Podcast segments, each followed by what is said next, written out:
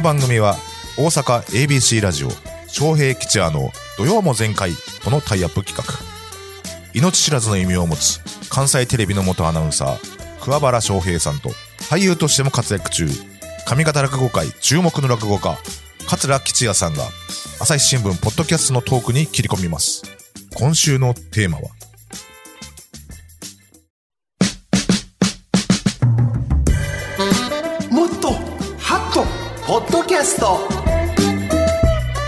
ニュースの枠を超え毎日配信されている無料の音声番音声番組朝日新聞ポッドキャスト。土曜の前回でもハッとするような朝日新聞ポッドキャスト話題のエピソードをこの時間にご紹介していきます。解説は朝日新聞大阪本社生活文化部生活文化部の武田真潮さんでございます。よろしくお願いします。さあ本日取り上げる朝日新聞ポッドキャストテーマはデジタル時代の出版業界についてでございます。はあ。武田さん、あの、朝日新聞もデジタル版が伸びてるんですか？はい、そうですね。全体的な傾向としてはずっと伸びてるかなと思います。で、もちろんデジタル版だけじゃなくて、例えば LINE のところにもページとかありますから、はいそちらの登録者が去年確か500万を突破したりとかしてるので、全体的には伸びてると思うんですよ、傾向としては。もう新聞といえばペーパー、紙というね、新聞の C やからねしねところが今もそういうふうにいろんな方面に。そうですね。はい。い。私も家で朝日新聞取って、あ取ってほんでなんか子供らが読む言うから中高生新聞取って、取っては。はい。い。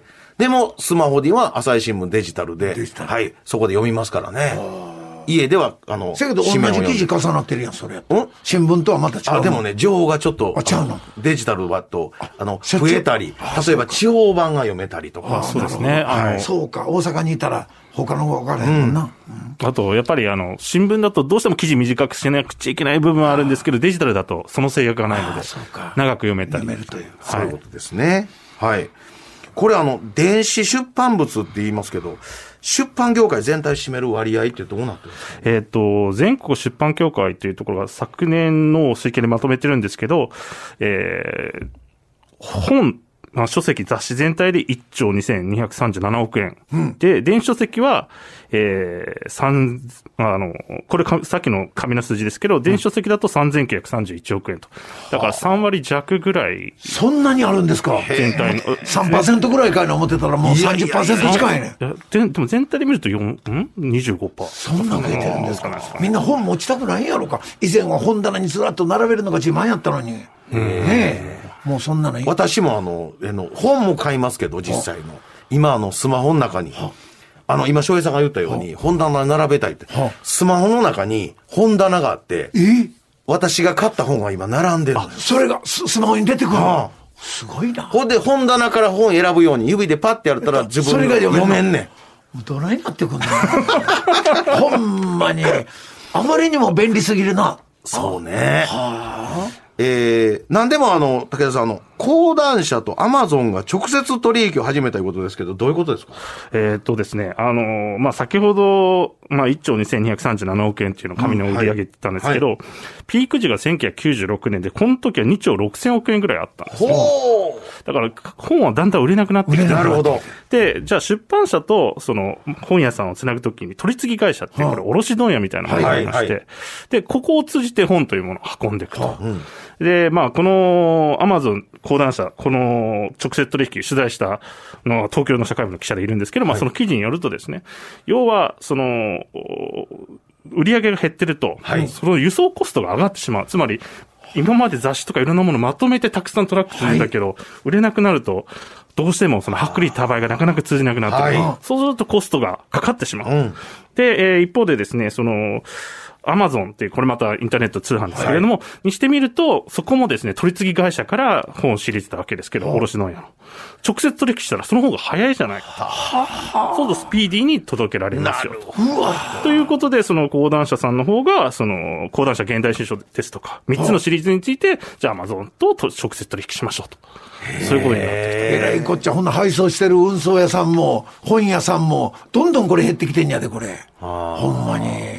ただ、その運送屋さんもど、どの場面に入るかはわかりませんけど、アマゾンさんを通じて本が売れるんやったら、そ、その方に変わってきますよね。はい。だからまあ、そのいろんなところに影響が出てああ、そうよほね。んまにこれ業界ガラッと変わってしまう。出版大手の講談社とアマゾンが直接取引始めたことで、我々にはどういう影響があるのか、どんなことが起きるのか、早速配信された音声を聞いてみましょう。タイトルは、アマゾンと直接取引、バーチャル書店、デジタル時代の出版界の行方は、ナビゲーターは朝日新聞ポッドキャスト、神田大輔さんと、神田さん社会部の赤田康和さんに聞きました。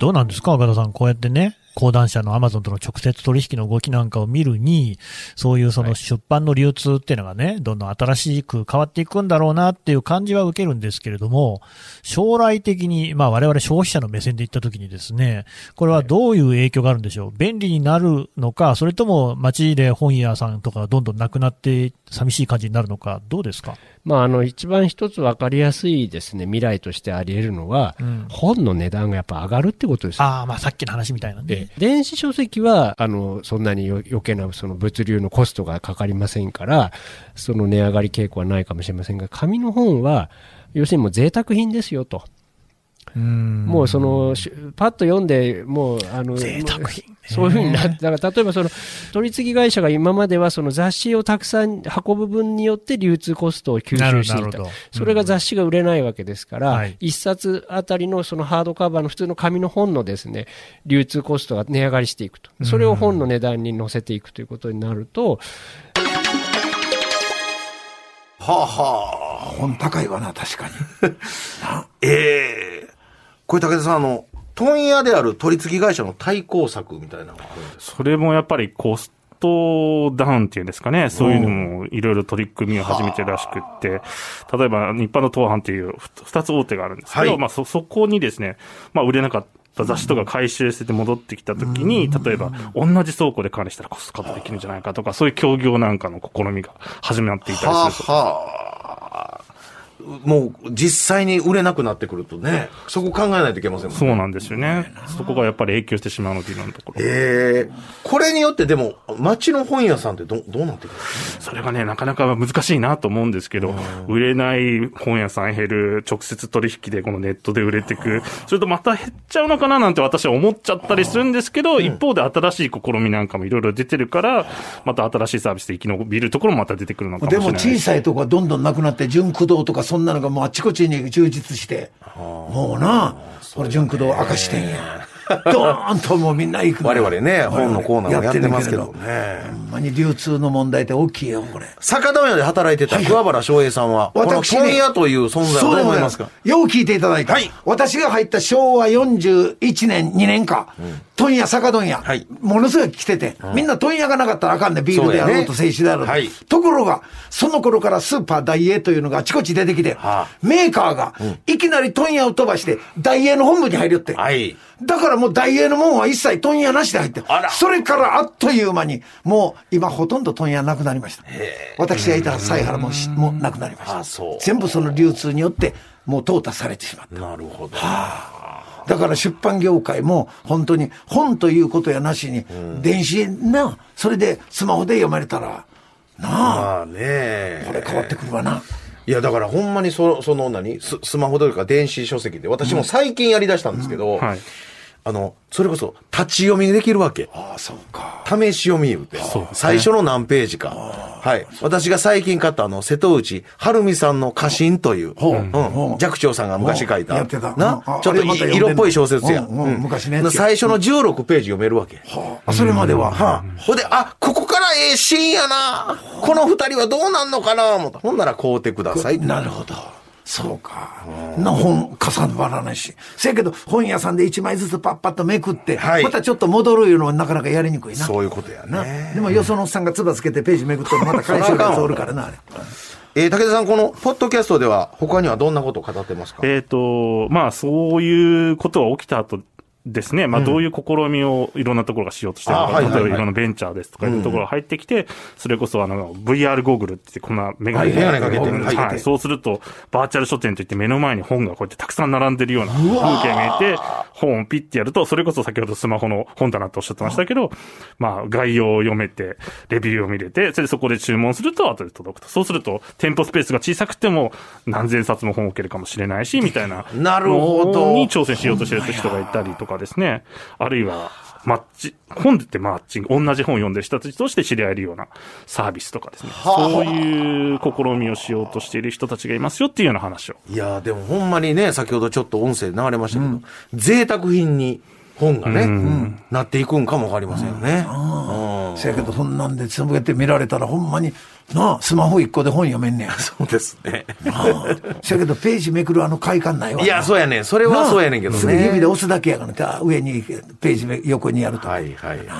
はあ、はい。ぜひ皆さん、朝日新聞、ポッドキャスト、デジタル時代の出版界の行方は、チェックしてみてください。はい。聞き方は簡単でございます。お手持ちのスマホパソコンから、朝日新聞、ポッドキャスト、出版界の行方で検索するだけでございます。もしくは土曜も前回のツイッターで今日ご紹介したエピソードをリンクしておきますので、そちらからお聞きになることもできます。さらに私たちが喋った今日の放送内容を来週金曜日17時、朝日新聞ポッドキャストの中で配信する予定でございますので、ぜひ、これもチェックしてみてください。朝日新聞大阪本社生活文化部、武田真雄さんでございました。ありがとうございまありがとうした。ございました。お聞きの皆さんもこのコーナーのご感想、取り上げてほしいテーマなどお送りください。以上、もっとハットポッドキャストでした。昌平吉也の土曜も全開は毎週土曜午前10時から ABC ラジオ AM1008kHz FM93.3MHz で放送しています。インターネットラジオラジコでも検索してみてください。